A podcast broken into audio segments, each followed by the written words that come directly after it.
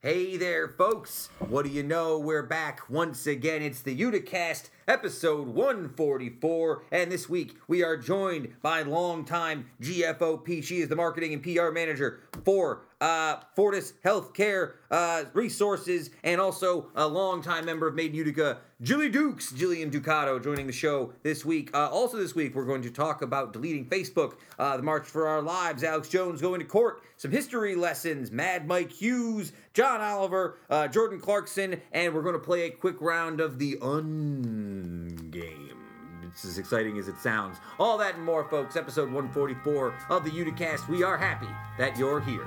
Oh, yes.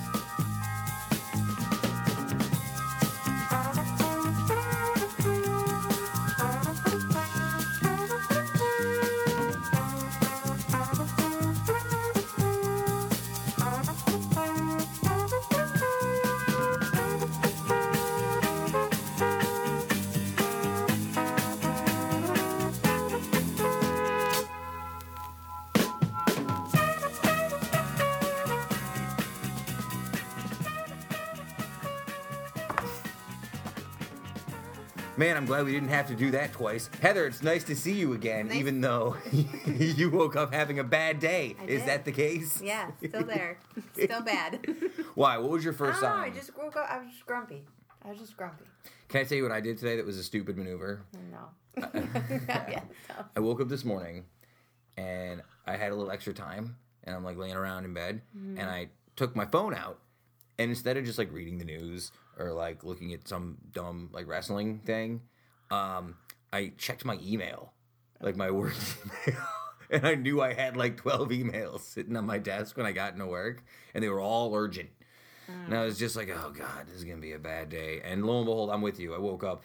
It's In- one of those days. It's one of those days. Kev, what about you? How are you feeling when you woke up today? Great. I was feeling great. It's a Monday. I'm off on Mondays, so it's always it was fine. It was a nice day. Well, lucky you. It was nice out today too. Oh, it was beautiful. It was out very lovely It was out. Nice. Uh, yeah, it does seem. Uh, we were saying when we came in today. I don't know. I'm not ready to take the snowblower off the porch and put it into the backyard yet because I'm sure that the minute I do, we'll get 37 feet of snow. But yeah, There's a rumor there might be snow coming. when this weekend? Possibly. Don't. That's not nice. I know. I'm You're sorry. I'm not news. trying to. being, being real. Uh, welcome back, folks. Episode 144 of the Uticast. I, of course, am your host, producer, Sam Familaro, joined, as always, by Heather, Kevin. Guys, it's another exciting week. Yay. Yeah. Uh, Jilly Dukes, our good friend Julie Ducato. She is the marketing and PR manager at the Fortus Healthcare Resources, founding member of Made in Utica, Dog Mom. She's all over the place.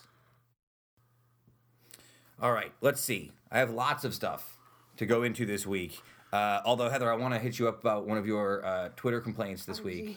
Because it sort of no, it sort of ties into what we're talking about. You were complaining about somebody not celebrating their friend's anniversary with you on Facebook. I'm just being a complete smartass now with hashtagging Facebook matters. you know, it was our friend anniversary, and I'm like, should I be offended? They didn't post our our friend's anniversary, and then my husband liked my picture and didn't put a heart. Should I be offended? No, no, you should not. Should I? Is my life over? Uh, I actually don't like when they put those pictures, like an old picture of I me know. from like six years ago or eight years ago. It's like, here's a fun thing you're not doing right now from a Uh-huh. long time ago. No, this like, is what you did before you had a kid. Thanks. mm, I didn't think about it from that angle. That's a yeah, good it's point. even worse. It's like putting salt in the wound. Remember how cool you used Yeah, to be? Yeah, remember when you used to go out and do things fun after seven? I think that'll eventually be why I delete Facebook, not for all of the reasons that everyone else seems to be wanting to delete them. Uh, Kev, you you're not super active on Facebook. I feel like No.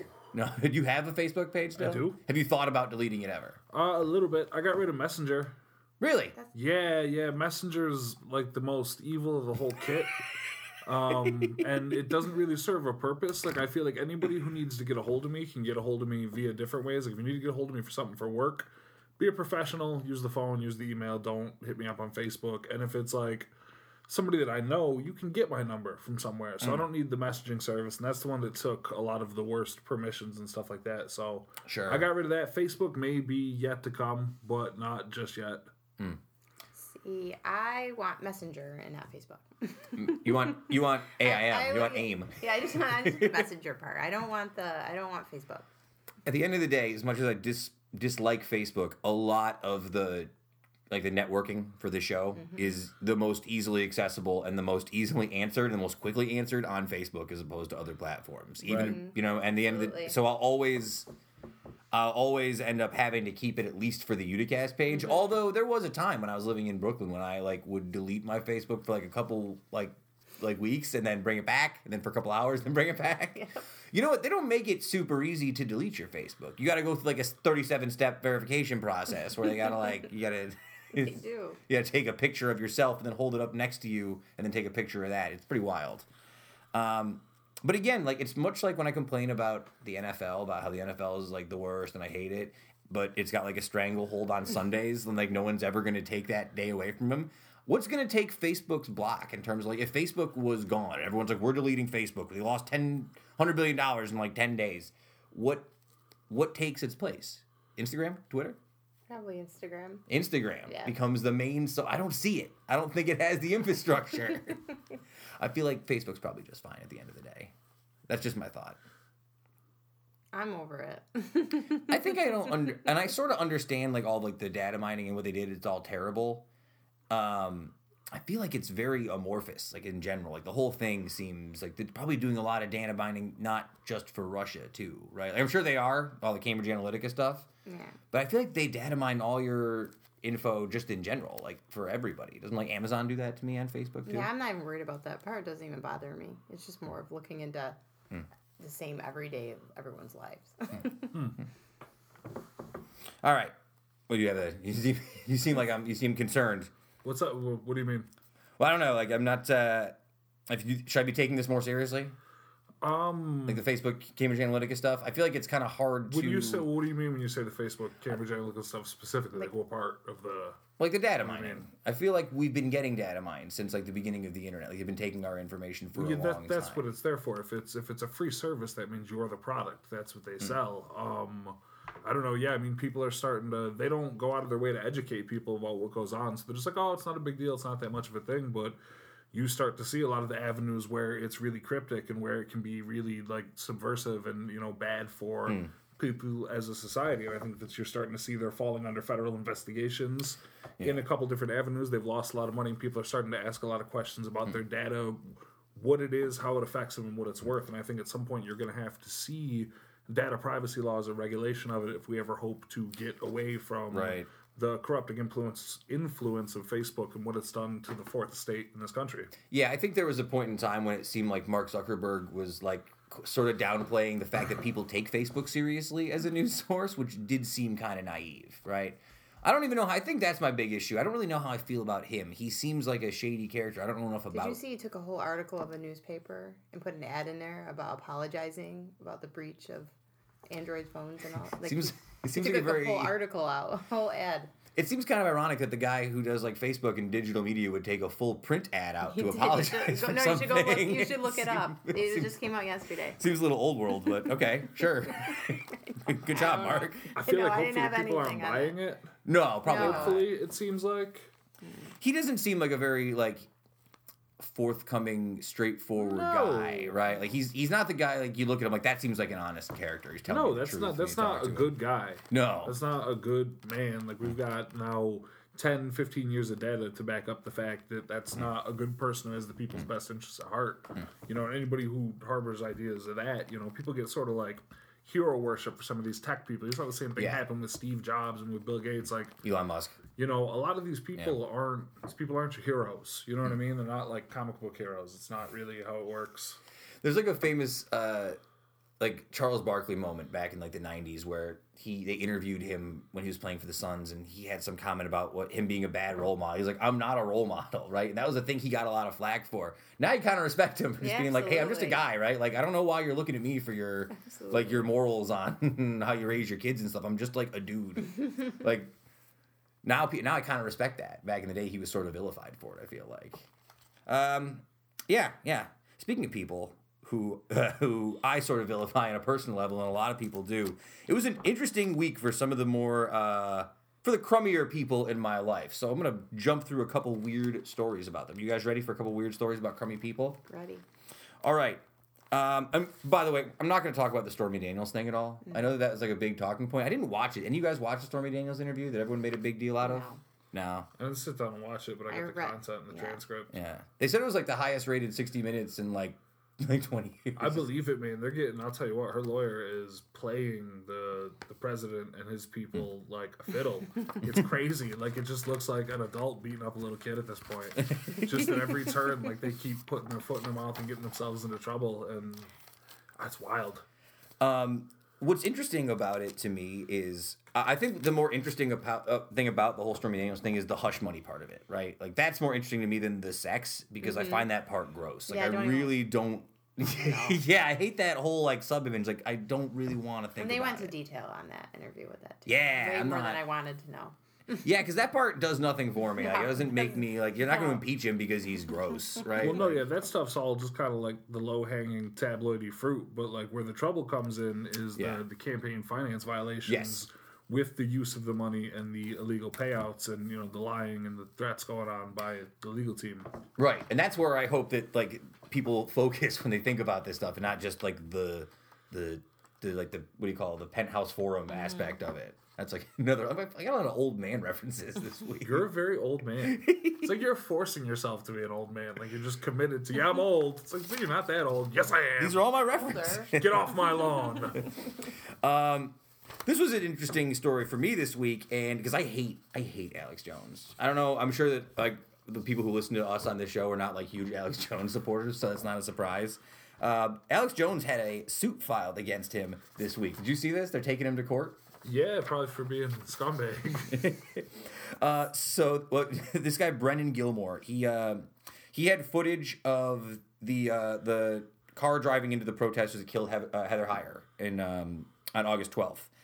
Uh, and Alex Jones, obviously on his show, claimed that this was a he was a deep state shill and a CIA asset, uh, and this was a staged act and all these sort of things. So now they're suing him for damages, and they're looking to seek a trial jury in damages. And he says he will not accept a cash settlement from Jones, who's been known to pay off litigants, uh, uh, uh, litigants and retract their false stories. So I think what's interesting about this is this uh, this Brendan Gilmore really doesn't care about the money aspect; just wants Alex Jones to testify I that love he's it. a liar. More and more people are just coming out and coming for all the bad guys and just keep it keep it coming. Keep up all the good work. I love seeing everybody fighting, take the power back. In a little more serious one, but same kind of lines, uh, Fox News caught uh, a lawsuit against them this week from Joel and Mary Rich, the parents of Democratic National Committee employee Seth Rich, who they uh, they claim uh, Fox News uh, and a reporter and a guy named Ed Butowsky created a sham story about him being murdered by the DNC for leaking things to WikiLeaks. It's this crazy online conspiracy. Um, if you're on, if you're a Reddit person, it was all over Reddit. I feel like.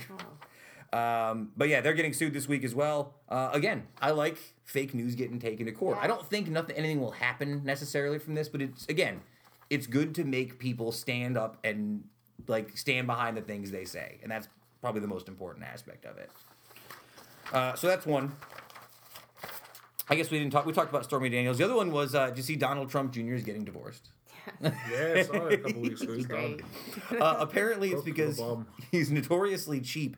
But the part of the story that was crazy to me, did you hear he was apparently having an affair with one of the members of Puff Daddy's music Oh, group, Danity Aubrey- Kane? Aubrey O'Day. Is that a person? Yeah. she, she was for like a minute. I just thought that was amazing. You know, I don't care how famous or how like much money he has. He still sort of looks like a thumb, right? Like he's definitely he definitely looks like a thumb.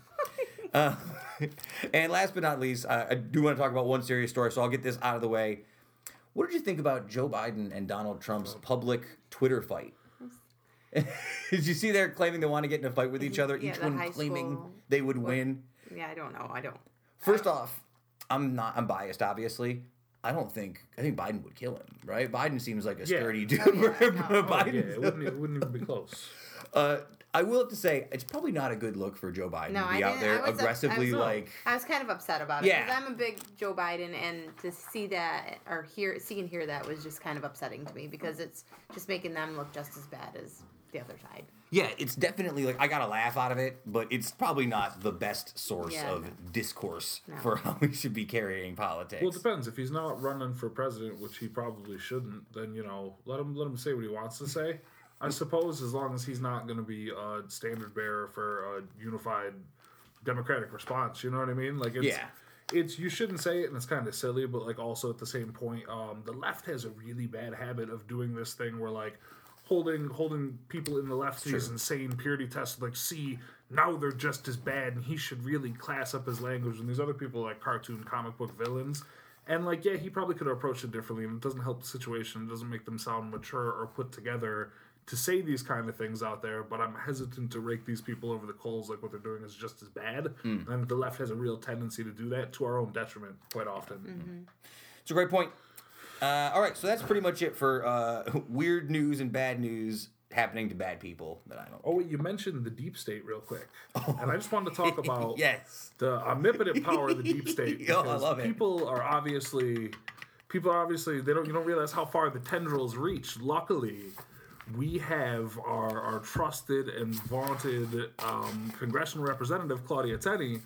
Who made the news last week? She came out on Talk of the Town, Yes. uh, where she gets on her weird little Roger fan club platform, and she went out there and she claimed that the whole story of Ben Carson. You remember that happened a couple Yeah. weeks ago, where Yeah. like his wife ordered like some thirty thousand dollar dining room set because why not make money off the taxpayers? Because laws aren't real and who gives a shit. It's true. It's a good point. Um, and he got in trouble for it, rightfully so, as he should have, because he's a Mm-hmm. scumbag. And Claudia Tenney came out and said that's not possible because she knows Ben. He came from poverty. He's not like that. He wouldn't. But he go. did.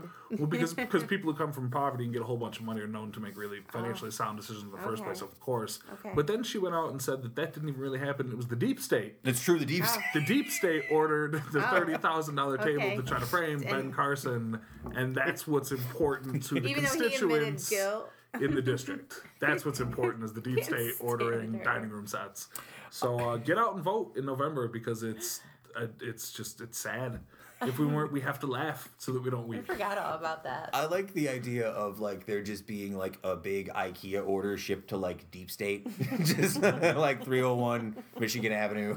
like, I, uh, yeah, man, the deep state. I like that the deep state. Uh, it's come around as like the go-to the go-to talking point now, right? Like if you got a ah, deep state, deep state did. It's always the deep state. Oh, sorry, Well, Jake. that's funny. So, what is so if they framed and then they kept the uh, dining room set in their house? Nothing. So, Yeah, even it's though- not- Yeah, I'm just saying. Like, Where that- is- So, so we were we were framed. We kept it. I'd like to just walk into that like the house and just be like, is this the one? Is Is this this is this the thirty thousand dollar one? This is nice. It's very Is it worth? First off, okay, what did she get? Thirty thousand dollars for? What did they get? A, like a table and chairs? Yeah, dining Yeah, it sounded like Like a that. What are they made of? really nice They're wood. really real, Marble? real wood. really wood? nice Really wood with wood. high level craftsmanship. Yeah. Blood diamonds? Probably cost more than that. I feel like. Uh, all right, blood diamonds are cheap, covered in blood. it's true. All the blood lowers the cost. Uh, I think that's how that works. Do you know that to be true? No, I don't know if that's the truth. So you fell asleep halfway through the movie Blood Diamond, and that's your entire education on the subject. Leo's very dreamy. Uh, so let's. I want to talk about one serious thing this week. That's Um, the deep state. hence, since we've moved past the deep state. Uh, so this weekend, uh, there was another march. Uh, this was done uh, with 1.2 million people marching for gun control over the weekend in events across the United States. Uh, researchers, so again, it's weird because the numbers are always weird when they estimate how many people come out to these events. Uh, so the numbers skew pretty pretty intensely, going anywhere from 200,000 to 800,000 people at the Washington D.C. march alone. Uh, still making it one of the largest single day protests in the history of the nation's capital, one of the biggest rallies for gun control ever in the nation's capital, and one of the biggest youth protests since the Vietnam uh, War. I thought it was. Um, I know. Again, I, I said this last time. We don't have to get into the details of it. I just think it's it's really it's refreshing to see like the the fervor and the, like the passion that like these kids and these people, these supporters stand up for these these arguments about gun control. Yeah. Considering it's a subject that sort of gets two common complaints, uh, which is like, well, we have to. Why would you like whenever something happens? We talk about this whenever like a shooting happens, right?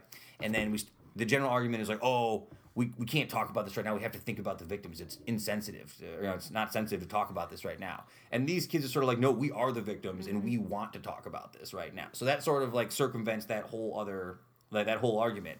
And then the second one, which I've seen popping up a lot over the last few weeks, is a lot of people being like, well, what do these kids know? They're just kids. They don't have life experience. They don't understand like the nuance. the the nonstop cutting down and attacking of these kids by you know the the hmm. right wing folks and the right wing media is it really goes to highlight how um, just absolutely bankrupt their system of values and morals are and what they prioritize. I mean, nonstop coming at these hmm. kids like they can't possibly have an opinion for like whatever tens of billions of reasons, hmm. and you know, it's just it's so hypocritical coming from all these folks cutting these kids down. These kids are amazing. I mean, It's only backfiring on them too. it is, And they're coming out stronger And every time, so Mm-hmm. it's only backfiring. Well, I'll give you one example of it because I saw this one up here. This is the one that I caught on Twitter. Um, so Emma Gonzalez, she's the bald, uh, the bald girl who gave the really emotional speech where she was silent for like six minutes and twenty seconds. Yeah, it was very. I cried. It's very moving. um, so there was this picture that she took for a Teen Vogue cover where she was ripping up a gun range target. Yep. And uh, obviously, of course, because why wouldn't it? Uh, far right Twitter uh, doctored the picture and replaced the gun range target with the U.S. Constitution. Uh, the, the, the GIF was widely circulated, uh, so circulated that Teen Vogue's uh, official content officer had to go to Twitter and post the pictures side by side with this quote The fact that we even have to clarify this is proof of how democracy continues to be fractured by people who manipulate and fabricate the truth. Teen Vogue! Teen Vogue coming out with like journalistic integrity. Teen I love Vogue it. has had excellent. They've won a lot of awards for their investigative Yeah. journalism. The journalism program has been really respected for the last, Mm. I think, probably six to eight years, and have come out past what their original mission statement was, and been doing some excellent work along with the news department of BuzzFeed. So you're getting a lot of great reporting from people who aren't traditionally known for, but making a name for themselves in this sort of new, newer media landscape. Yeah. I hope these kids are getting like a lot of emotional support right now to have like your your own president and people are higher up picking like making fun of them the way they are. I just it blows my mind. I just really hope that they're getting all the support that they need. Um, so I just want to throw this out here. The the conservative Twitter account, who I will not name, clarified later that the photoshopped animation was quote obviously a parody and satire, but then went on to say, "You're They all always say yeah. when they get caught. You're all mad because it's believable, isn't it? That's the best type of satire. It's comedic reflection of reality. Okay, first off, uh, the way that satire works is the idea that you're like satirizing has to be believable to be content. Like this is just trolling, right?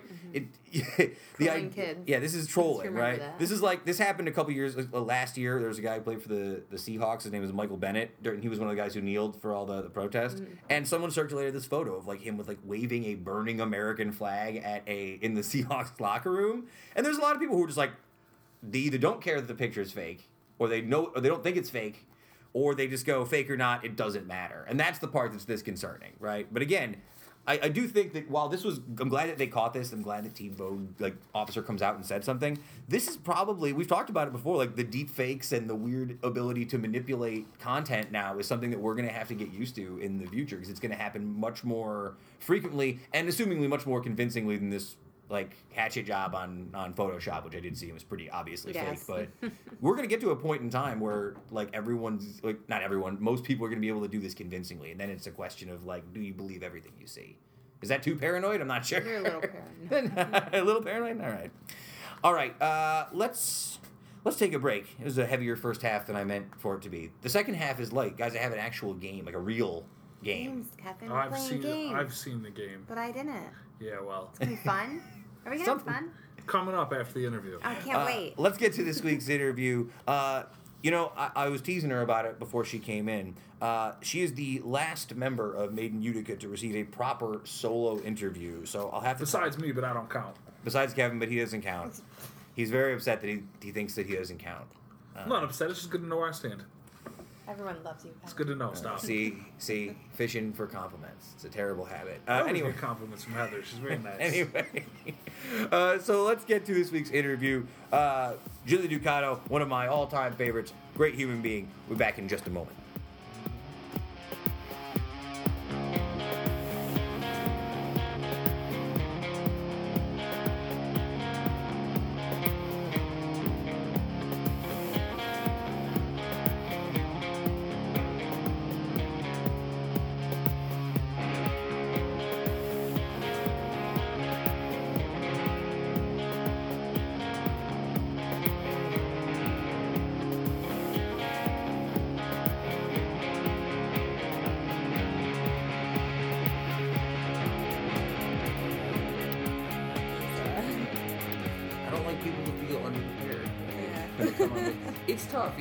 I, think that I've had a lot of people come on the show who uh, get nervous under duress. Even people in like PR jobs and marketing jobs who Yeah. when you put a microphone in front of them, they're like, uh, uh Yeah, yeah. you never know if you say the wrong thing. Well, I think It's, it- it's on tape. right Recorded. I'm not then- like a slanderous like merchant. I'm not gonna go out there. Look, Yeah. I'm not usually looking for like something to hit you with. Like Yeah. this is not gotcha journalism. I'm not Yeah. Joan Callamezzo. Gotcha. This is my plan is to get you in here and do a gotcha journalism.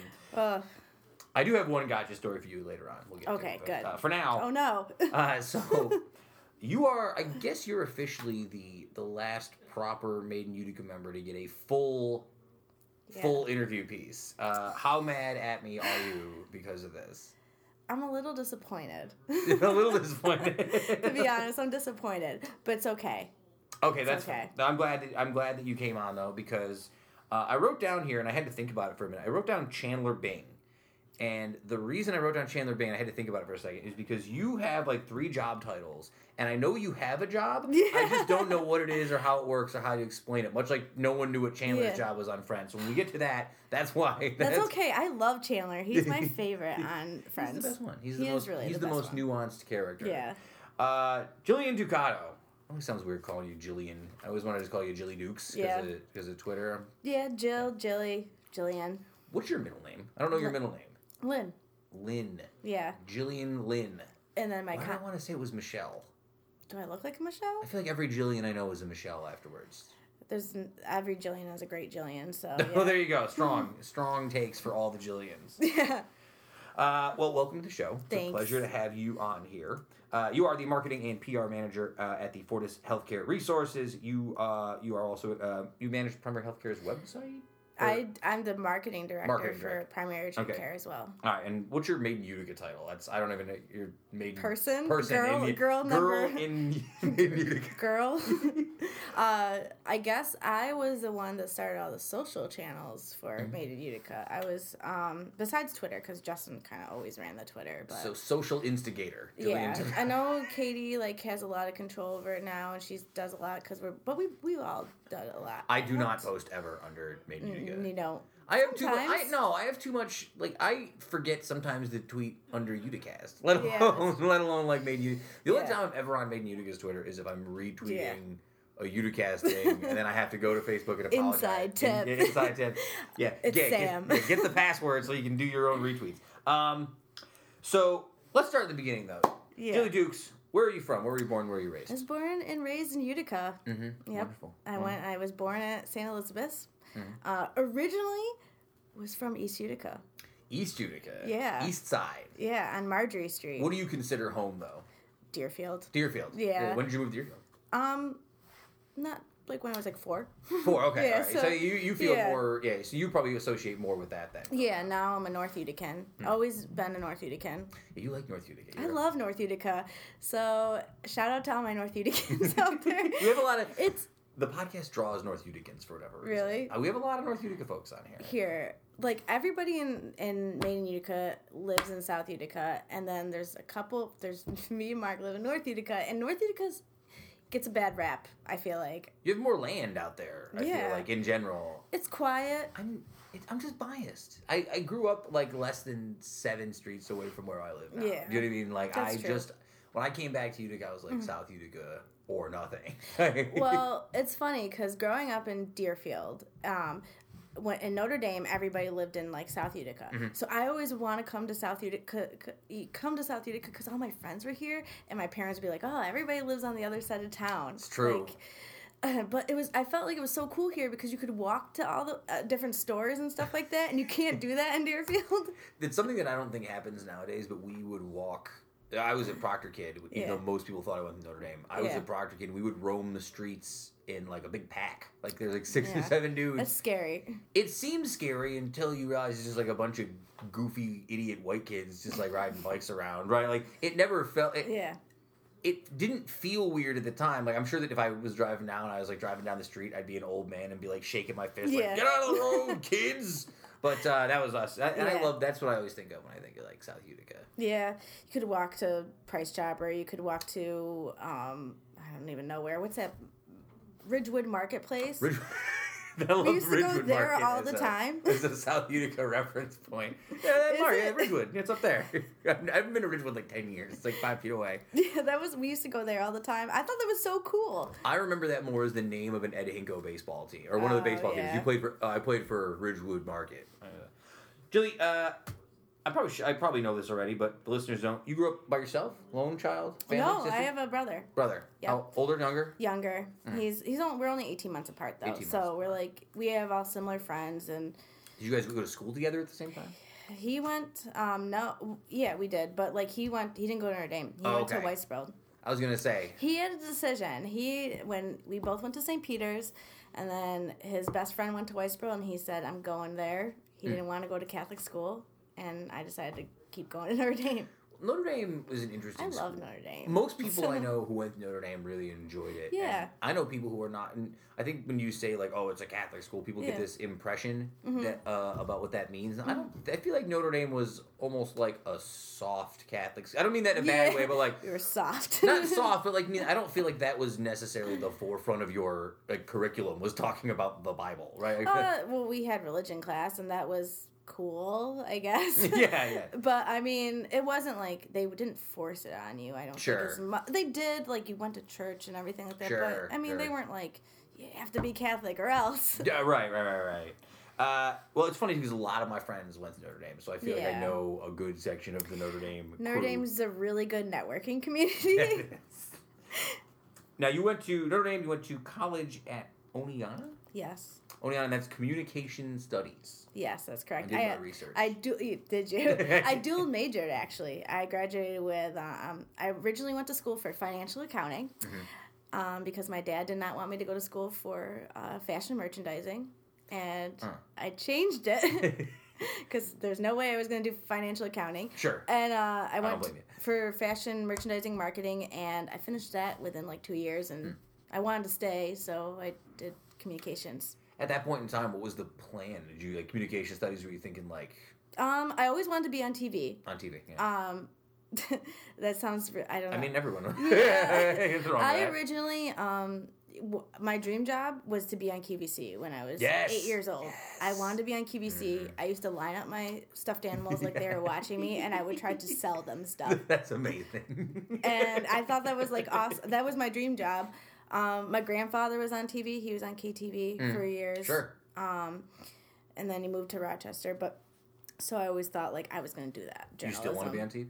Sometimes, Sometimes. sometimes. I guess being in PR, you have you have to be on TV sometimes. But I mean, it's I, I don't know. I I always wanted to be like on TV. Then I wanted to be on YouTube. I don't know. Well, we'll get to that. Oh God. Uh, no, I think it's funny. You said you say that because I always felt like when I was younger, I was an actor type. Wanted to be Yeah. an actor, did musicals, wanted to be in front of people. Mhm. And as I get older, I never got famous for acting, obviously, but like in hindsight, I would almost rather be the director than. I'm, I'm kind of a ham. I'm sort of go back and forth, but I feel like as I get older, it'd be nice to be the guy who writes the play, not the guy who acts in it. Does that make sense? I yeah, that know. makes sense because then you get to control kind of what's going on. It's all about control. Yeah. it's all about control. I know. Yeah. Horrible person. Uh, did you like your time at Oneonta? I love Doniana. Um, if anyone's out lis- out there listening, choosing a school, SUNY Oneonta is a really great place because it's um, a nice college town. Um, you're just far enough away that you don't have, you know, you're an hour away from Utica. Wonderful But- music department. Yeah. Yeah. Um, yeah, the music industry department's actually really good, big yeah. there. Um, it was kind of cool. We would get really cool bands there that Yes, um, we normally we, we had brand new there when I was a sophomore. Was that a big was deal. Yeah, yeah. I remember that show. You were there. Oh, I drove out there for that show. Me and uh, me and my buddy drove. That was a fun time. I was like, I was so pumped because what what year was that? That was like 2008, Gotta be right in 2007. that sweet spot. Um, that was like you know, you're, they they were still really big, and you're like, I can't believe they. That was probably the first time I'd ever seen them, and uh, it was in like a gym. It was in like the gym. And It Mm-hmm. Yeah. was super packed. It was a very. It was the first sold out yeah. show they ever had, I think. And It then wild. who else came? Bayside came. I was like, Such a punk rock hangover. He's like, oh, I. Bayside, brand new. it was like it was something a big deal. Right? You had that something corporate T-shirt somewhere. I bet you. I have two of them. Of course you do. so, Oneonta, you get a communication studies degree. Yeah. Uh, what was your first stop when you left Oneonta? Where did you want to go? Did you want to come back Uh, to Utica? Did you want to leave? I I always kind of felt like I was gonna come back to Utica because I wanted to. Uh, I feel like the the job opportunity was good here. I, I wanted to save money. That Yeah, was my sure. thing. I wanted to save money. Wanted um, then maybe eventually move, but um, I didn't have a job right out of school until that September. I got a job Mm-hmm. at UTR, um, which was like a godsend. I didn't Yeah, think yeah. that was gonna happen in my career, in my uh, actual career path. I didn't think I was gonna get a job at TV station. Yeah. Who thought? I it's funny. The closest I ever got to doing like the KTV or the UTR thing was doing working for the WB. Oh, Right, I was doing those Yeah, I horrendous forgot. commercials. You're Everyone the WB that. guy. Yeah, I know about that. And it was funny because it was the only time I ever really went up to those studios for any other reason other than to like Mm-hmm. for like business reasons. yeah. It was kind of nice. Even then, it was a small. It's small. It's small. there. I mean, not, Mm-hmm. Yeah. I'm not, I'm not breaking any headlines. Yeah. I say it's a small studio. Like all studios are generally small. But Yeah. Even then, when I was younger, I was like, "This. So this is what it's like, huh? This is what it's like Yeah. up here in the big time." They, they definitely have. Re- if you've been, you haven't. It's been a been to- long time. It's been years. They've uh, both studios have been remodeled, and it's crazy. I don't think they want me up there. No, they're not inviting me up there. Certainly. Somebody needs to invite Sam no up one, to no. the TV station, No one wants to invite me. or find the WB tapes. No, you know what? Somebody has them. I'm gonna find out. My I need to see those. there's a real chance that my GFOP Eric Tuttle has those videos floating around somewhere. there needs to Um, be like a supercut. They're pretty bad. The only one I remember, and if any, I'd, I'd be shocked if. Yeah. They forced me to play a detective. Okay, so all right, so it was a black and white commercial, Yeah. and I'm sitting in the chair with like the fedora hat on Mm-hmm. and the trench coat, and uh, the girl comes in. She's like, "I've lost it. I've lost it all," and I'm like, "What'd you lose, ma'am?" and she's like. The will to watch television. And I was like, I got the cure for that. WBU 11 featuring Gilmore Girls. Like, what, I don't remember what shows we were producing. Dawson's Creek. Dawson's Creek, Gilmore Girls, um, One Tree Hill. Felicity. Is that a WB show? I think it that was. was. a popular show. Vampi- she, she got uh, over. Buffy. Was I like on. her, Keri Russell. She's on that Yeah. show, The Americans, which I keep saying I'm going to watch that show, and I never watch it. I had no idea that was a show. It's big. It's popular. I think. I don't, I don't know. It's on TV. I'm, I'm lame. I'm not up on the cool stuff anymore. I've gotten off track. I lost the train of thought. I'm sorry. Uh, so post college, finished up at Oneonta. You got your communication Mm-hmm. studies. Uh, you're looking for work. Uh, when did you actually get in with uh, uh, Fortus? Is this later on? Uh, yeah, this is later on because I worked at UTR for like three years. Three um, years you're there. Yep, I met Justin. That's oh, where the, Justin Park. Oh, So God. if anybody wants to know where the friendship formed for everybody, I feel I w- met Justin and Zach at WTR, and me and Justin hit it uh, off really well. Um, So would you say that you blame WUTR for you meeting Justin Parkinson? yes, That's I blame uh, WTR is probably where everything kind of started for everybody because. So And we need to get a Made in Utica T-shirt that says "Blame UTR for Justin Parkinson." It will sell ten Yeah. copies to us, and we'll just buy them and wear them around. uh, yeah, I met him there, and I was like, "You have to meet um, him and Zach." I was like, "You have to meet my." At the time, he was my boyfriend. I was like, "You have to meet my boyfriend Mark. You guys would all get along really well." yeah, surprise, surprise. yep.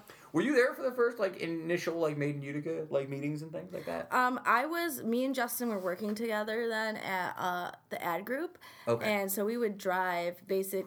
What is the ad group, by the way? That's a name you guys throw out all the time. I feel like I'm out of the loop. Is that a thing? What's There's the a ad? marketing company. Is That we it's a real. That's the name of the company. All right, Yeah, I'm so the worst. com- yeah, we didn't. We we actually went to a company for two years and worked together. Yeah, okay. Well, it was like a forty. So it was like a forty minute ride, or forty five minute ride. And me and Justin would carpool together. So at so the sorry. time, we would have these long talks, and he was telling me he had an idea, and we would talk about things and so i really didn't go to the meetings sometimes i was like in the car talking meeting with justin afterwards Mm-hmm. i would go every now and again Yeah. yeah It's funny too because I wasn't here when it started taking Yeah. off. You were sort of around when it started gaining momentum. Yeah. Was it sort of surprising when it started to like get some Well- traction behind it? Yeah, because, well, when Justin told me he wanted to do something, I was like, I had no idea what he was really envisioning. Sure. And that's where, see, the passport was born in the car. Mhm, Yeah. So we would talk about it, and literally, uh, we talked about. Um, I had seen something on Instagram from uh, Colorado about them doing a passport, and I showed it to Justin. I was like, "We really should do this. It seems like a cool idea." And we kind of spinned it off, and then then we went to work and we worked on it there. And we created, I created the template and everything like that, and yeah, Wonderful. here we are now. It feels it, it feels to me like it's always been here now. It sounds weird. Like Yeah. I, I, I don't remember like a time now when it wasn't like a part of my like day to day routine Yeah. lifestyle. Yeah, it's super weird. I'm wearing the shirt right now as we're sitting here. Um, so when did you first get in with Fortus? Uh, I just celebrated two years there in October. You are the marketing and PR manager. It sounds Yes. very fancy. What's your what's your job like over there? What's that Um, mean so for? Mm-hmm. Fortus is a national healthcare recruiting agency. Um, we we staff uh, healthcare professionals in uh, all 50 states. Mm-hmm. Um, okay. Basically, so uh, we have two divisions: a permanent division and a travel division. You're definitely not laughing about the dogs running around upstairs over the top of the yeah. interview. um, so we stat like travel nursing is like 13 weeks, 8 week Mm-hmm. contracts. Um, permanent if, some healthcare professional wants to go get another job in a different state. We staff locally as well, but like we're all over the place. Okay. So the our main headquarters is here in Utica. So. Mm-hmm. Healthcare recruiting is a very interesting industry. I never thought I would be doing healthcare. yeah. Um, but it's it's fun. It's exciting. It's actually Hmm. really exciting. It's actually kind of cool because you don't think you could be kind. You think of healthcare, you think it's going to be like. Stodgy, yeah. Yeah, like the marketing is going to be kind of boring, but with travel nursing and stuff, you can be really fun because these these nurses are like some of them are in an RV and they're traveling from state to state and they're like they're like wanderlust kind of people. so it's fun. I I really enjoy it. Uh, you also are connected with the uh, Touch Truck event.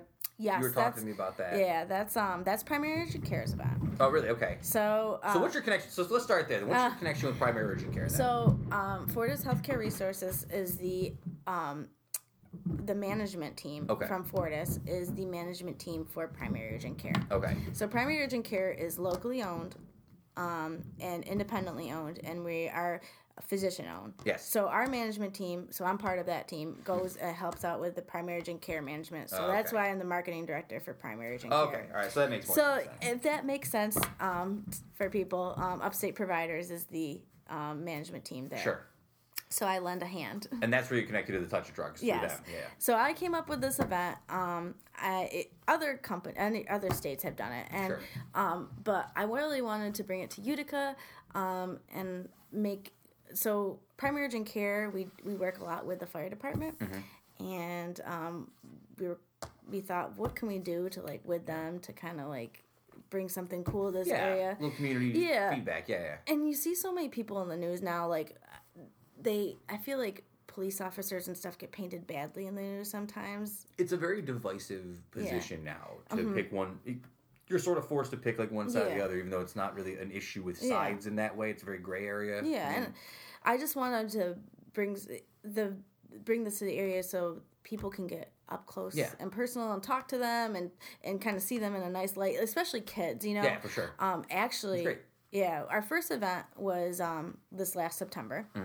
um actually when we were there i had a woman come up to me with her son and she said my son is very uh, you know, he gets very nervous around police officers. Right. re- thank you for having this because he got to meet them and talk to them. And he even was took their picture with he Yeah. took their picture with them, and um, he was. She said this was really great that you know that he got to actually see inside the car and talk to them, and maybe he will be a little bit less scared of them now. And I was like. That's so sad to hear, you know, that he has that fear, but it's good that we could have this event where it kind of bre- breaks down those walls. So, yeah, um, it's something we're looking to do again this year. And you find just local sponsors for this all the time? Is that- yeah. Um, so I'm actually um, in the next couple weeks we're gonna figure out kind of a day, a, a day and time. Um, for anybody who doesn't know what it is, it's a event where we have lo- fire trucks, uh, construction trucks, any type of large, cool trucks. We had a helicopter this year. Yeah. That was really cool. It landed right in um, Yeah. par- uh, not park, Uh, the, parkway. Parkway, yeah, yeah. Beautiful. It, and that was really cool because you once it landed, the kids like could go up and look inside and actually Yeah. sit in the helicopter, and that's so like for a little kid, yeah, yeah, that's for sure. really cool. Um, so they get these hands-on experiences with these big trucks. They can take their picture. It was a free event um, last year, and then we collected donations for the Veteran Outreach Center. Um, you know, I think every year we're gonna probably might change up the where who we donate to. Yeah. But um, for right now, I you know we're looking to have it in the fall again. Um, maybe you know I'm I, I don't have a date. Sure. But um, we are looking for sponsors if anybody wants to get involved. Um, I have some cool ideas um, that I want to add this year, make it bigger and better. Um, last year, we were uh, so thankful to have um, Mark Mano of the Utica Food Truck Oh, yeah. Association. Good friend, yeah. Yeah, he, he's a he's a great guy. He really helped. The- The event could not have gone on without him. He like really got everyone together because he's also a Utica firefighter. Um, so he got the, all everybody involved, and uh, he had the food truck association there. That was really cool, and we had fireworks too. So Where should people reach out if they're trying to get in contact with you for that? um, they can go right to the primary urgent care Facebook page and just send me a message on there. I'll, I'll get it that way. If not, um, just uh, you can give us a call or you send an email to Jillian at primaryurgentcare.com. I love it. I love it. Super easy and simple to remember. But best way is probably Facebook. So I want to talk about something away from these Work. serious conversations, away from these work questions we get here toward the end. Uh, so one of the things that I remember happening, and it's kind of dated now, and I, I typed up some things about it. You started Mm-hmm. Sort of a was it a blog? What would you call your whole the ketchup thing? What's the, what's the story? That- that's about? how we met. That's how you. Yeah, that's how we met going back in the day. um. Well, It's kind of it's so time specific, but you guys were like a video blogger, or, what was it? okay. So it two, the year was two thousand nine. and um, YouTube had just gotten big. So um, me and my friend Kate, um, we were in college, and you, I watched a lot of YouTube in 2009 in college. It was just It was like big, came yeah. out. Like I feel like it was just gaining momentum, and Twitter was really big. So we were trying to, we were like, like, all right, how can we get a job after college. Like what can we do? Like to she was a graphic designer. She's like what can i do to showcase my work? And i was like well i might want to edit videos. Like i looked at youtube and i'm like i think i could do this. Yeah. um a lot of late nights in in Oneonta watching youtube. And uh yeah we just she's like she hates ketchup. I like ketchup but Yeah. she hated ketchup. So she was like it was a catchy name. So i was like it is a good let's let's do it. Let's we were like 20 years old and in college so the key to this moment, I think, was you guys. I wouldn't say you went viral necessarily. I don't know if that's the word for it, but you made you made a post on an original alt blog from that era. we were viral in the hipster community this, this was 2009. We made blog- it. yeah, a blog called Hipster Runoff. Uh, if you ever heard anything about this, folks, look it up on the internet. I had to go back to 2015 to find an article. oh my god did this. you did you used to read it a lot i used to read it a lot i feel So it was. They were sort of talking about this for a certain group of people, group subset of Yeah. age between like that late to early to late 2000s, Yeah. the early two thousand tens. It was like daily reading. Like you would get up Yeah. and you would go on Hipster Runoff. You go on Yeah. Pitchfork. Yep. And it was. I remember it being a thing. It was always full of content. Uh-huh. And it had this guy Carles, the- yeah, Carles, who created the blog, and he would do all these articles. And was you, snarky. He was snarky. It was sort of snarky, but it was also actually pretty well written. If you Mm-hmm. got past the jokes. It was really interesting stuff, Yeah. and you guys got on there for a video, which was basically you and Caitlin just naming things that you're looking for in dudes you want to date. Yes. right. And it was it's, it's very funny. we were that was a that was a good one we we made it because we both obviously went to different colleges so Yeah. we're like making it on our macbook laptops and like trying to like piece it together Yeah. and different she was in rochester i was in oneonta so it, it was creative. was It, went went back and forth. Yeah. Um, if anybody saw the John uh, Zengrone, Our GFOP John Zongrone made a response off. video. it didn't go as viral. It, it didn't. funny. It was pretty good though. Uh, that was one of my favorite things from that era. A great time. I wish that that website was not gone because Me I don't too. think you can find that stuff anymore. No, I, I I wonder what it would be like today with like Instagram and everything like that. I don't know what the common. I don't know what today's equivalent of something like that was because blogging doesn't exist in the same way. Like blogging was a thing Yeah. in that era that it's probably not today, right? Even the Made in Utica website Yeah. almost has some bloggy tendencies to it, but it's not a blog in the way that that stuff was in that era. People are impatient. They don't want to read. They want to watch five second stories on Instagram. That's like I'm like the Christopher Cross of the internet. Like I was better when I was just writing things down and talking to a microphone. When I have to be on a video, they see me and they're like, "Oh no, I can't take him seriously anymore." I look at his face. Um, Who knows? Who knows? Maybe The Uticast should get a video blog. live video blog. I know. Yeah. All right, uh, I won't keep you too long. Uh, you and uh, your your poor poor fiance is stuck sitting in the green room while you're doing this. You came all the way down here from North Utica, so I won't keep you too much longer. Oh, that's okay. Are you ready to get into lightning round questions? Oh my god, I, wouldn't, I did not prepare for this, but yes. Oh, also congratulations! I didn't tell you the reason you're really here is you're celebrating the one year anniversary of being a dog mom. yes. yes. Well, officially is in May, but she just had her first birthday. Oh. So, you know, um, how's the year of having a dog? it's interesting. It definitely. I feel like uh, I feel like we haven't been over here a lot lately. No, I think that like caused us to really like kind of grow up and you know stay home a lot, Mm. which is it's nice. We get to enjoy our house and stuff, but like at the same time, it's like oh Stella, she's crazy. She's a crazy puppy, and I love her, and I wouldn't trade her for the world. It is the reason I've come around on cats is I don't feel like I have to watch Charlie as much anymore. If I, Charlie's a good cat. he's a good cat. All right, you ready for lightning round questions?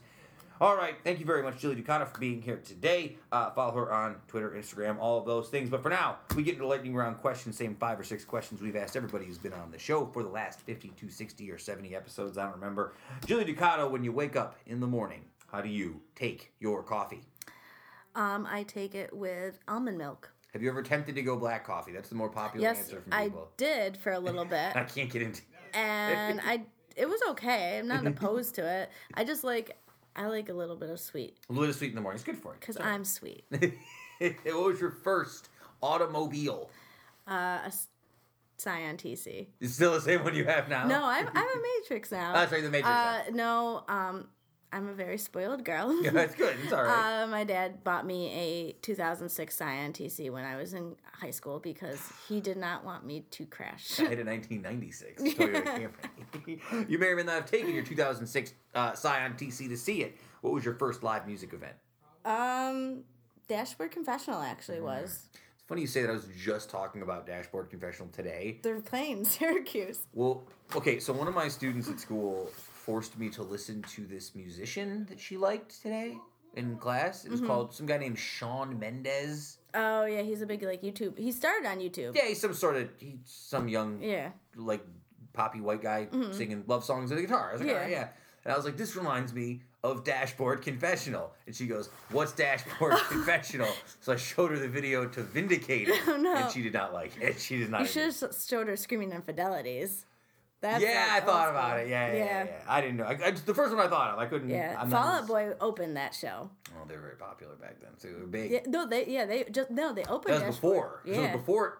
it was in University of Buffalo. I'm trying to think of the years for that now. Interesting. I was in ninth grade, so um, Oh, you get, you're old. two. You're getting old, Jilly. I know I'm gonna be thirty this year. Oh, please, please. Uh, give me one book, album, movie, or show you are currently reading, listening to, or watching. Um, I just finished Flint Town, Is that the one about? Uh, Flint Town, Michigan. Yeah, yeah, yeah, yeah, It's really good. yeah. I highly suggest it for everybody. It's a doc. yeah, yeah. Um, then I just watched. I just binge watched uh Santa Clara Diet. Santa Clarita Diet. Yeah, yeah. I saw an article about it last week. okay, it's so cheesy and bad, but it's so good. I like watched Yeah, it in all I like it. that Drew Barrymore. I still, I still think she's charming. I I can't think of the guy's name who's in it with her, but I have like a like a dad crush on him. Like Is it a, Timothy Olyphant? yeah, I love him. Yeah, he's my, he's my. I, he, I he's my older man crush. he was in one of my favorite shows. He What? Play, he's in the show Oh, Deadwood. He yeah. Mm-hmm. plays the sheriff, and he's got an amazing mustache. Um, so you're a you're a notorious like '90s, early 2000s uh, pop culture head. Uh, you get to go to Nickelodeon Studios. and They Okay. give you the option to say you can go on any game show you want that you think you would do the best in. Oh. Which of the classic Nickelodeon game shows would you choose to participate in? Well, I wouldn't be good in Legends of the Hidden Temple because I'm not really good at. Too awkward, falling. well, it's not so much. I would when when they go on the steps and they have to answer history questions. I would be terrible at that. No, you get your partner to do that, and then you're just the dynamo Oh. who runs through the maze at the end. yeah, that would do is a good that. Uh, Guts is good. I. Oh, what's the arcade one called? Nick Arcade. Yeah, I probably would do Nick Nick Arcade. Arcade. it's a pretty good one. I always like that one, but then like I always watch the kids at the end, and they send them into like a video zone, and you're like, that idiot kid Yeah. is standing there in front of a. He's not in a computer No. game. He's in front of a green screen, like an idiot. Yeah, like, he has no idea. Or Wild and Crazy Kids. That would be Wild good. and Crazy Kids seemed like something you could actually get on. They should bring that back. they should because they bring it like around to places. About- I feel like Yeah, Wild and Crazy Utica. that's. We'll talk about that off the air. Don't steal that idea. Trademark, man. You don't touch it. Uh, and last but not least, Jilly Dukes. Uh, besides obviously uh, being part of the community, being a dog mom, being part of the arts, marketing, communications. Give me one more thing that you are passionate about. My friends. Mm, That's very sweet. Yeah. Nice. That's Um, definitely. Yeah. That's good. No, it's great.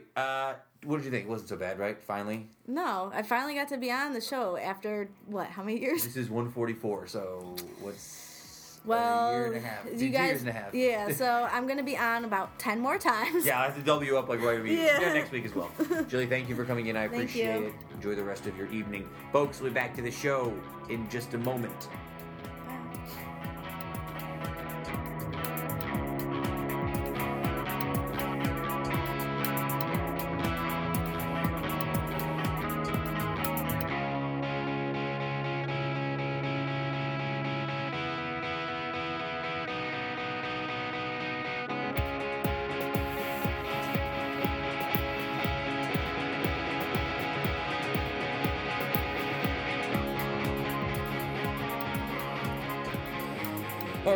You once again, Jilly Dukes, one of our all-time favorites. She's the best. Follow her on Twitter, Facebook, all those things. All right, guys. Um, you know, I noticed that I always go to the same couple sources for my history lessons. Um, and I've noticed that we've been on the show long enough now for almost two years ish. I'm thinking we're getting there. We're past two years now, right? Well past. Well past. Almost three years now, probably. Um, I keep going through my sources and you find the same history thing. So I had to find some different history sources this week. So things are probably a little different. Oh, okay. You excited? You should Yeah, be. It's uh, on this day, 1977, Elvis Costello released his first record, Less Than Zero. What are your thoughts about Elvis Costello before I Not dig into interested. it? Not at all. Never. Do you, do you like anything about him? Never heard a song, or you just don't know anything about I him? I know about him. You just don't like Not him. interested in him. Kev, what are your thoughts, Elvis Costello? You got any takes? He's fine. Just fine. Yeah, he's he does a great job. He does a nice job. I was a huge Elvis Costello nice guy. job. Yeah. Big Elvis Costello guy. Elvis Costello was like one of the first like musicians that my stepdad would play around the house mm-hmm. that I sort of picked up on that I didn't think was lame. Right? Like he would play a bunch of stuff that was like, ooh, this is dumb. Ooh, Right. put on Green Day, right? Whatever. Uh, but this was like one of the first records I was like, oh, this is kind of cool, right? So I pulled up some facts about this track, a couple things to share with you guys. Less Than Zero was the eighth track on Elvis Costello's debut album, My Aim Is True, which is an amazing album. The best Elvis Costello album. There, I said it. Uh, the song expressed Costello's anger after seeing former British Union of Fascist leader Oswald Mosley interviewed on television attempting to deny his racist past. Uh, this is the quote Less Than Zero was a song I had written after seeing the despicable Oswald Mosley being interviewed on BBC television. The former leader of the British Union of Fascists seemed unrepentant about his poisonous actions of the 1930s. This song was more of a slandering fantasy than a reasoned argument. Uh, the song therefore fits in with a number of other early Elvis Costello songs that dealt with themes of fascism and totalitarianism. Um, so he came to the United States and he found that American audiences didn't understand the song. Um, a lot of it was because they didn't know who Oswald Mosley was, and most people thought he was referring to Lee Harvey Oswald, the man who shot Kennedy. Uh, this reference was a common misconception, uh, so much so that there is actually a version of this song called the Dallas version, uh, which uses the uh, Lee Harvey Oswald references instead of the Oswald Mosley references. Uh, and I think I've talked about this before. This song was also involved in Costello's infamous performance on Saturday Night Live uh, when he stopped playing it seconds into the show and started playing a different song, Radio Radio, uh, even though he was told not to by his record agency. Love Elvis Costello. So there you go. I would play the song, but I'm afraid that I will get hit with. Uh, you want me to sing it for you? Nope. No, don't Nope. sing the song. You want to play it on guitar? Do you know? Do you know? All right, moving on. uh, on this day, 1979, uh, it was the NCAA Men's Basketball Championship uh, between Michigan State and Indiana State. Uh, it was the most watched college basketball final of all time, featuring Earvin Magic Johnson and, of course, Larry Legend of the uh, Indiana State Sycamores, Larry Bird. Uh, the game established the Magic Bird rivalry as a rivalry for the ages and would catapult both players to NBA stardom. Uh, after college, Magic was drafted to the Lakers. Bird went to the Celtics. They did very much to revigorate the flagging NBA, boosting ticket sales and television tune-ins. They played in three uh, NBA championships against each other head to head. The Celtics won in 1984, and of course, Kevin's beloved La- beloved Lakers won in 85 and 87. Um, I'm only bringing that up because our NCAA bracket is getting its last week, uh, and I I'm so annoyed to say it. I'm super annoyed. I'm in third place. Uh, there's some people who are still in it, but the way it looks, the infamous Made in Utica's Justin Parkinson is probably going to win. Oh, come on. I know, I know. It seems horrendous that in of all things, he was in like eighth place, ninth place. He wasn't even close. But somehow, some way, Jesus. his team might win the national It's just championship. exhausting. it's brutal. isn't it? uh, I You'll am, never hear the end of it. Yeah, uh, We're yeah, the end of stuff anyway. it's true. so there you go. Uh, however, uh, longtime listener Pete forgets still in the running. Pete, I'm rooting for you. Pete. As long as it's anyone but Parkinson. Save us, Pete. Your only hope. Save us, Pete. These are not the drones you're looking for. All right. Um, 1984. On this day, 1984, Andrew Lloyd Webber and Richard Stilgoe's play Starlight Express premieres. Uh, do you guys know any Andrew Lloyd Webber plays? I was a musical theater guy. You name any one of them. There- Some of them are famous. Maybe I would know. I don't know. You know the one with the guy who wears the mask? The Phantom of the Opera. Yeah, there's one. Yeah. How about the one where they're all felines? Cat. Cats. Yes, he also did that one. What about the one about the the Bible? You know that one? Oh yeah. I forgot though. Name of it. I can't remember. Jesus Christ Superstar. Out. Whisperings. Cats. Cats. Yeah. I didn't know we were interviewing me. Uh, Joseph and the I tech. Like, Joseph and the Amazing Technicolor Dreamcoat, Evita, Sunset Boulevard. Uh, Starlight Express was somewhat of a weird play. It was a play that was all, it was a musical that was all done on roller skates, which makes it seem really dated, right? 1984. They're like, what can we jump on that's like a fad that'll never go away that will always be relevant? Ooh, roller skates. That's the one. Uh, Andrew Lloyd Webber's a weird guy. Uh, in the 1970s, he planned a musical adaptation of the Railway series books featuring Thomas the Tank Engine. So this was technically supposed to be a Thomas the Tank Engine themed you guys would love musical. that. Is that the thing that your son likes? He loves Tom. He names Really? all. He knows every course he single does. character. I didn't like Thomas. I felt it was unsettling. I think it's the way their weird. their faces are a little uncanny valley. I didn't know what that meant back then, but I know what it means now, and I don't like it.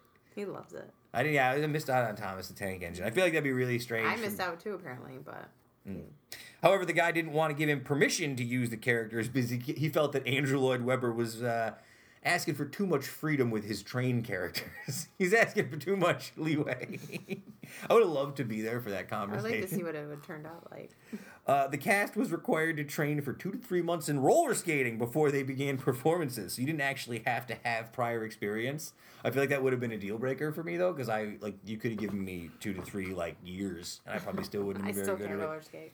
Uh, apparently, a lot of that didn't stop a lot of actors from getting hurt. this is like a very notorious play for people to get injured in. Um, yeah, so that's that. We'll move on from that. Starlight Express. Uh, this one, this is sort of a less of a history lesson and more of a preemptive notice. Uh, on this day, 1987, it was WrestleMania 3. Hulk Hogan body slammed Andre the Giant in front of 93,000 people. Uh, also, this day on 1988, the next year, WrestleMania 4 at Trump Plaza, where the Macho Man pinned Ted DiBiase to win the world title. This is another example of one of the things that annoys me about Donald Trump is he keeps popping up at events from my childhood because he was like a relevant person back then. Like he was sitting next to Chuck Norris and Lou Ferrigno, but he was there. I remember it. Super weird when I go back and watch it. The only reason I'm bringing up WrestleMania is I got a text message from Heather earlier this week, and I wanted to share it with you, Kevin, because it was referring one of your all-time favorite wrestlers. Are you ready for this? This is just her text message. I randomly text him all the time. She does. Just random crap. The Undertaker is still wrestling. I just saw a preview for this. Now I'm interested. Ha ha ha ha. Yes, The Undertaker. I is- was there. I was somewhere where they had cable. And I was like, he's still around. He's still just as scary too. um, Horrifying. he's a scary guy, and I've told the story about meeting him many times. He's very horrifying in real life as well. Scary. Um, the only reason I'm bringing this up is I WrestleMania 34 is a couple weeks down the road. It's next weekend, April 8th. Heather, you can come to our show and watch. You're gonna come watch WrestleMania with us. Maybe. Uh, you don't have to come for the potential extra Uticast podcast that we do to preview WrestleMania, which Oh, I'm sorry. Justin Parkinson is very gung ho Okay. to do. I'm very gung ho to do. Uh, I do think we should have some sort of WrestleMania preview. Le- less people listen to it than listen to the normal show, shockingly. uh, but I think it'll be fun. So WrestleMania next weekend. Uh, yes, the Undertaker is like 56 years old. I know. It's still scary though. Now let me ask you a question. It makes you interested to see him because for me, I kind of don't want to see him. I just want because I just remembered him from when I was. I always feel like he's gonna die now. Like I always feel like every time, and I know he's supposed to be undead, like he's an undead space wizard, and He he's never gonna die, right? But I always feel like when he gets body slammed now, that like that he's just not gonna get back up, and I'm gonna be very concerned. Um, that's it. And then on this day in 20, uh, 2012, the Mega Millions lottery jackpot reached $640 million, which is the world record highest lottery amount. How many lotto tickets have you bought in your entire life? Can you count them on one hand? Yeah. Easily. Two. I've never seen like a lotto ticket thing where I felt like I needed to get involved in this. Well, there's just no Do chance. scratch offs count? I- scratch offs count. I've, I've bought maybe five scratch offs. I don't That's it. count- I've never bought like a lottery I ticket. gotta where buy you a can pick lottery numbers. ticket. I can pick numbers. the scratch off is kind of uh it seems a little different. It seems like you're getting a little enjoyment out of it. If Yeah, I get a dollar, fun. I might get a dollar's worth of enjoyment out of scratching it, depending on which one it is. You know what I used to like? Do you remember? I don't know. Again, if you're listening to this outside of New York State, you'll have different lotto tickets, but whatever. Uh, the ones that are like the crossword puzzle. you know what I'm Oh, I talking about? Because I And feel like ones. it takes me like 15, 20 minutes to do it. I feel like I actually am like The- doing something. Those Don't are the best. don't give me a lucky seven because that's not fun. That's just like, are there sevens? Nope, I lost. Yep. Okay, all right. All right, let's get into. what not to get them? uh, let's get, don't give me any don't give me any lotto tickets, guys. Um, you guys ready to get into some nonsensical wild news? Some stuff that's not quite as heavy as the first half. Yes. All right, uh, I'm gonna say a name for you. Heather, you sent this to me. Do you guys remember Mad Mike Hughes? No. Kev, you remember Mad Mike Hughes? Mad Mike Hughes was the self-declared flat Earth researcher and DIY steam rocket enthusiast who was going to build his own rocket and blast himself into the air to prove that the world was flat. So moron. yeah, he was a moron. Sure. After the failures of his first two attempts to launch his steam powered rocket with the words, quote, research flat earth, unquote, emblazoned on the side, uh, he was finally able to make his successful launch this weekend, Yeah. where he launched his idiot self into space. 1,875 feet, so not technically space, I suppose, and then somehow survived not falling back to Earth with a parachute or whatever. Here's what here's my problem with this story. I've seen a lot of people like talking about this and making fun of this guy. At no point in time in the story did he talk about any confirmation that he made for the flat Yeah. Earth. Like his whole point was like, "Oh, yup, I'm gonna research and confirm the flat Earth with this homemade rocket." And then he goes into space and he comes back. He's like, "Man, it was hard I to know, fly I- that rocket." It's like, "Yeah, did you learn anything?" I know. I kept no. reading it, going, "Well, where's the part where he's going to talk about what he saw?" Yeah, is, are you gonna talk about and I what you saw? like going through it again, saying, "Did I like, miss it?" I feel like that's not why he did it. Is it not why he did it? No, no, he did it to to secure funding. Now he's got all that money, Oh, and so he launched the rocket, and now he just disappears with his money. is that really? That's not No. funding for what? Of course, I think it he did it is. for attention, so more people will keep watching and listening to him. What do you get when more people watch and listen? Fun. Get more Ad dollars. Well, exactly, Funding. but he's not, Who's he's not giving going him? To hide. Who's giving him ad dollars? Other morons. I don't know. All these It's other like flat Earth Scientology and people. all those things. There's flat Earth colony out there. There's plenty of idiots giving away money. Shaped like a saucer. Um, so let's go. That's what he said. so uh, you guys like John Oliver? We watched John Oliver a few weeks. I'm a big John Oliver supporter. Uh, a couple weeks ago, John Oliver put out a children's book uh, about Mike Pence's uh, rabbit, pet rabbit, Mar- uh, Marlon Bundo. You guys read about this at all? Oh, So the president, uh, Mike Pence and his wife and the Pence family put out this book about their rabbit, The Life of Marlon Bundo, or whatever it's called, right? Um, John Oliver decided that he was going to put out his own version of the book called A Day in the Life of Marlon Bundo I want to read it. which he did. Uh, and apparently, the joke was he wanted you to buy it, and all the money would go to charity, and he wanted to sell more than Mike Pence did. Um, not only did he sell more than Mike Pence did, it's the number one book on Amazon right now. It's sold out, and it's currently in back orders. I have to say, you know, I know that John Oliver, much like everybody else, is just a TV personality. So I like what he has to say. I like the way he presents his show. But again, you know, it, he's just a TV personality. It's impressive the way that he can rally people to get sort of campaigns to work this way, though, and get like people on board of these grassroots campaigns. That's a real skill, and it's very impressive to me. I uh, I'm kind of tempted to buy the book for my niece I and nephew, watch although I think they're a little too old for it now. I don't think they'll appreciate. just buy it. Just buy it for myself. just Buy it. I suppose.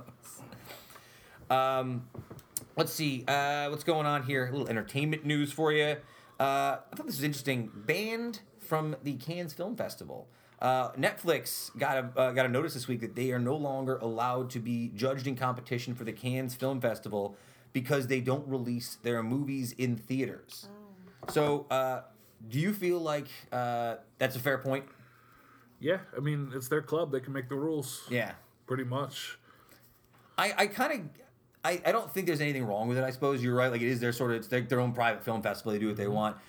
I think it's an interesting thing to say that it's judged because it wasn't in a theater, though, right? Like, I, No, that's their whole. Well, that's why they have like the indie movie awards and things like. Yeah, that's- that's different the whole awards point of different making- Someone needs to make one for that kind of thing. it's got to be a downer for Netflix, though, because they're probably their whole mo is to get movies and probably try and get movies on the same platform as like theater movies. Probably got to be a blow for Netflix, in their opinion. I don't think the viewers care though. I mean, I No, don't I don't care. think it's a blow for Netflix. I feel like Netflix probably wanted to back pocket some stuff so they could say, "Hey, we won this award and this award to sell more subscriptions." But I don't think anybody at Netflix like feelings are hurt. Certainly, you know what I mean. Like, I don't think they care Maybe like they'll come up that. with a new film festival. That's what Netflix will do next. Yeah, but I mean, they're you know they're doing a different thing. They get plenty of what they get, but the whole reason that people make these films is to show them in theaters, not to stream them off like your friend's ex girlfriend's mailman's Netflix account that you're using. The best, the, the best argument I've ever actually heard for like anti Netflix and anti like streaming was from David Lynch of all people, who I love, so I always took it very seriously. He basically was just arguing that you can't really, um, you can't. Oh, there's a stink bug. Oh no, a stink bug in the studio. He basically was arguing that you can't really experience a film to its full potential on a small screen, like on your phone or on your cell phone or on a laptop. It sort of defeats the purpose of creating like the movie set piece, right? Now, I think that makes more sense for some movies than others, but that's a fair point. And I think again, it's their own club; they can do what they want. Uh, I do want to get to our game, obviously, this game that I'm very excited for. Um, but I have I have to share something with you guys. We've talked a lot in the past about flat Earth, about outrageous takes, about wild things that people have said and done in the past. Um, this is gotta be one of the wildest, scorched earth, hottest takes I've ever heard in my life, and I have to talk about it. All right. Uh, Jordan Clarkson is a basketball player. Jordan Clarkson plays, I want to say for the Cavaliers now. He's been traded around a couple times. Okay. He was on an interview with a guy named DJ Montage on this podcast called Road Tripping, okay? And he was talking with this DJ about what he he doesn't believe in dinosaurs. Now, again, I'm a huge dinosaur fan. This is very well known. I support dinosaurs. I don't buy into the fake the dinosaurs are a uh, conspiracy theory. I want you to hear this take though. Check this out. This is Jordan Clarkson. I don't believe in dinosaurs either. Well, no, I actually do. I believe that this is going to get a little crazy. I'm going to take y'all a little left on this, okay? So, let me so I think there were bigger people in the world before us and like the dinosaurs were their pets. That's But where are the remains of the bigger people? and the guy says, so the DJ says, "Wait, you mean like on a leash, like a pet? So how big are these people?" And the guy, he's, and Clarkson goes on to say, "Oh, you know, look at the dinosaur. They got to be like three times bigger than them." And then the DJ says to him, "Well, where are the bones?" And Clarkson goes, "Mm-hmm." Uh, this is absolutely. I, I gotta feel like this is fake, right? He can't really believe this. One of my favorite things to watch happen nowadays is when younger people, because Jordan Clarkson, like 23, 24, like watching them when they're very obviously trolling the media and making stuff up, but like the people in the media take everything seriously because they're used to athletes coming out and being like, seriously, like, well, we just got to get out there and win the game. And I've been, you know, running a lot of laps and getting my shots in the gym. Now these guys are out here just having fun, and people take them dead. Same thing with Kyrie Irving. The Kyrie Irving doesn't believe that the Earth is flat. But he believes that it's hilarious to have people out there talking about it, and it This- raises his profile. This is one of the most outrageous. I outrageous hope takes. it was just him I- having Yeah. I, I think it was obviously. I gotta- don't know. Who knows? It's I an mean, amazing take knows? either way. I, I do. Uh, I feel it's an amazing take. Uh, all right.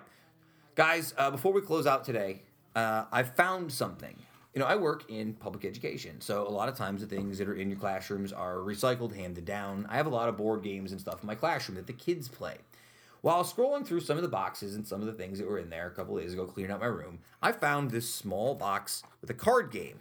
It is called the Ungame. Okay, so this is already You should post a picture to the Instagram. I mean, you don't need to do it like this second, but um, Well, I'll take a because I can see why you were drawn to the box because the box looks amazing. And then there's the game that's inside, which Yeah, so let's let's get into this game because I was really fascinated when I found this. Again, I'm using my word of the week. Uh, fascinated. So these are the rules of success for using the ungame. Okay. Uh, so again, we're not going to use all of these rules because it would be forever. Determine a time for playing, uh, length of playing time for optimum results, 45 minutes to an hour. We're not doing that, obviously. Players are encouraged to sit close together. The ungame works best with two to eight people of any age. Okay, here we are. Players agree to remain silent except for on their turns. Uh, select a deck of cards to be used. You can use deck one or deck two. Deck one contains lighthearted topics that should be used first, and the second deck contains more serious topics that work best after a group has practiced sharing, listening, and interacting with deck one. Okay, maybe that's maybe that's why I was having a bit of the, the problem because whatever cards I looked through earlier, it seemed like the most depressing game in the world. So maybe I looked through the not lighthearted Maybe you pile should because it was basically like really like deep, like thought provoking, like hurt your feelings kind of questions and stuff like that to be asked to like get to know people Is this better. like a I'm like, game this that they isn't a played at game. school? I think this is like Back a game. Well, it's not a game necessarily. Yeah, see if you can find a year on it because I was looking for a year. Uh, this says, well, I'll let you take a look if you Yeah. find. I can't find a year. It looks very 70s. So I'm going to take one card from pile one, the lighthearted deck, and I'm going to give it. I'm going to give you one of each. So here's one for you, one for you, and one for me. Don't look at it yet. Okay. We're not going to look at it until we get to read the cards. Then I'm going to take one out of the less lighthearted pile, and we're gonna read one of each, and we're gonna answer the questions. Are you guys ready? No, Okay. I can't talk. All right. So, because I brought this this ungame in to you poor unsuspecting people, I will bite the bullet, and I will go first. I will use my first question. Are you ready to to discuss this question? All right. Topic: If you could be someone else when you wake up tomorrow, who would you like to be, and why? That's not as that's a little lighthearted, I suppose. Hmm, if I could wake up tomorrow and be someone else, like a person who already exists, or like have a better life than I have now, like be a I think you know. I think you have to be somebody else. You have to be be somebody else. somebody You else. So morning, so who's Sam. so whose life would be dope? I would say Charles the Unicat, who lives in the studio. His life is pretty great. He just rolls around and sleeps all day and scratches things and hangs out outside. I guess if we're talking about a person, it'd be dope to be some sort of professional soccer player. Like it'd be all right to be like Lionel Messi. How about you guys? Anybody? Anybody? Uh, somebody independently wealthy with Independent. Yes. with zero fame. Yeah, independently wealthy I with want zero nobody to know who I am, but I want all the money. Like I don't want to be famous. I don't want to be like recognized. None of that stuff. Just I want the the money. That's fair. Yeah. Yeah. All right. Very good. Who wants to go next? Use their number one card. Heather, you ready? Loud and proud. Oh, geez. How would you spend six hours with your best friend? Oh, how would you, Heather? Depends on what friend. I'm just kidding. Um, um uh, I. This is stupid. Um, it's a game. Come on. I guess I would go. Um, I would go on a small little road trip. Uh, and Short road trip. yeah, I would go. I don't know. If there's a place with lots of snow, I'd go skiing and stuff. All right, very good. There you go. All right, Kevin, you ready? Number one. Question number one. What is your favorite movie? really? Why did you like it? well, geez, you know, I don't know. Um, I suppose I like a lot of movies Why did you like it? because they're good. Which one? What movie? Well, of all the movies that you liked because they were Just good, which did you like the most because it was the most good? And why? and I why? wasn't- Which of the good movies was the most good? Is what they're asking. Um, I will say, I will say, The Dark Knight, the Christopher Nolan Batman movie, and I liked it because it was good. it was This is the indeed. game. It is the game. That's the game. All right. So that's the lighthearted one. Do you feel prepared now after these lighthearted questions. Yeah, those to- are the fun, upbeat move on to questions. the more These next ones are the downers. So dive Are you in. ready? All right, so I'll go first again because again, I this is my fault. So It sure I is. just well, before we read the questions number two, I, I picked a random card at will out of this game earlier when Sam was showing it to me, and I was looking at it. The first card I picked up from the pile number two is "How do you feel about child abuse?" that was legitimate. So that's where we're headed with it could be in here. We put it card back. number two. We put it back in the deck. So reach? no, let's see. So card number two. Here we go. Topic. Oh. Share your views on adult bookstores. um, they exist. I don't. Uh, I, anytime I've ever been inside a store that is like an adult store, I have the same problem as if I'm ever in like an adult or a gentleman's club. I can't take it seriously, and I laugh a lot. Like I can't like look at like a book that's got like some serious romantic imagery on the front and not be like, "That's I'm gonna mock this." That's- I have a hard time. It's not. They're not romantic books. right. I know what you mean. I know think what they you call mean. it a romantic. I'm trying to keep it kosher for the, the public. I have no opinions about adult bookstores. If you like them, salute. Good for you. Enjoy them if that's your Seems thing. outdated in 2018. It does seem Yeah. outdated in 28. Maybe in 1973, this would have been a more relevant question. How do you feel about internet pornography? I guess is what this question's really asking, right? I mean, it exists. No, what are you going to do now? asking. They're asking Right. about adult They- bookstores. they- right. Well, right. Okay. All right. So move on. Question number two. Okay. When do you feel like withdrawing from the world? Every morning when I open Facebook. okay. Every minute of every day. Again, I don't think this game was meant for 2018. no. what did the what did someone in the seventies say? What would make them? well, in the 70s, it was probably just like uh, the same stuff. It just wasn't like pushed down your throat all the time by social media. Just different versions of the same thing, I suppose. All right, Kev, you ready to close it out? Uh, yeah, my question is give three reasons why someone should have you for a friend. Oh, I'll tell you what, I'd be happy to. three reasons. Um, well, one, I like to think that I'm relatively level headed. Uh, number two, I'm not going to put too many demands on your time or what it is that you want to do. I'm happy being friends when we're friends and having lives separately when we don't. And number three, because uh, people tell me that I'm a relatively good conversationalist and speaking to people. And that seems like something somebody would want to recruit in a friend. So if you want to be my friend, DM Heather on Twitter and she'll forward the replies to me. Don't DM me. Because you're blocked, you can't get them to me. Oh That's no, true. I'm not blocked. I went on your Twitter the other day. Did you? Yeah, you unblocked me. I gotta reblock Let's you. get over that. Reblock. All right. Reason number four, I've blocked Heather. So that was the ungame. Maybe we'll do it again. Maybe we not won't. a game. It was not a No game. wonder they call it the the ungame. ungame. Yeah, look it up on the internet. I'll send a picture too. Uh, thanks to Jilly Dukes, of course, for coming in. Always a pleasure. Uh, follow Heather on Twitter, Heather Waz one. Don't follow Kevin on any social media platforms. He hates it. You can follow me on Instagram. It's all right. Instagram's fine. Uh, you can follow me at a SF. bunch, but we're out there. Uh, follow at the Uticast on Twitter, Facebook, uh, madeinutica.com, uticast.com, Apple Podcast, Stitcher. We're taking over the web. Happy Rusev Day, folks. Sayonara. Humanoids, keep it tight. Woodstock lives. Uh, and we will see you next week.